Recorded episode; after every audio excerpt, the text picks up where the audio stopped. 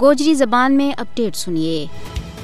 بھارتی غاصب حکومت اپنے زیر تسلط جموں کشمیر میں جاری آزادی کی مقدس اور ہماگیر تحریک نہ دبان واسطے ہاربو ظالمانہ اور جابرانہ ہتھ کنڈو تے ہاربو آزما رہی ہے، جڑو اس کا واسمہ ہے۔ بھارتی حکام ہر دوجے تیڑا ہے کشمیریوں کی جدی پشتی جائیداد ضبط کر رہے ہیں۔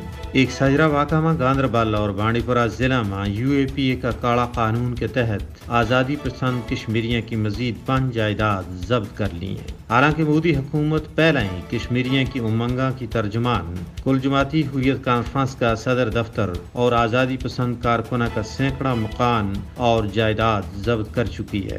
بھارت یہ سارا سامراجی حربہ اور املاک کی ضبطی اس واسطے کر رہا ہے تاکہ ان پر زیادہ سے زیادہ روب، دھونس اور دباڑوں قائم کر کے انہوں نے اپنا پیدائشی اور بنیادی حق کی خود ارادیتوں دستبردار کی جا سکے۔ حالانکہ کشمیریوں کی جائیداد ضبط کرنی مودی کی ہندوتوا حکومت کی طرفوں سراسر سیاسی انتقام گیری ہے۔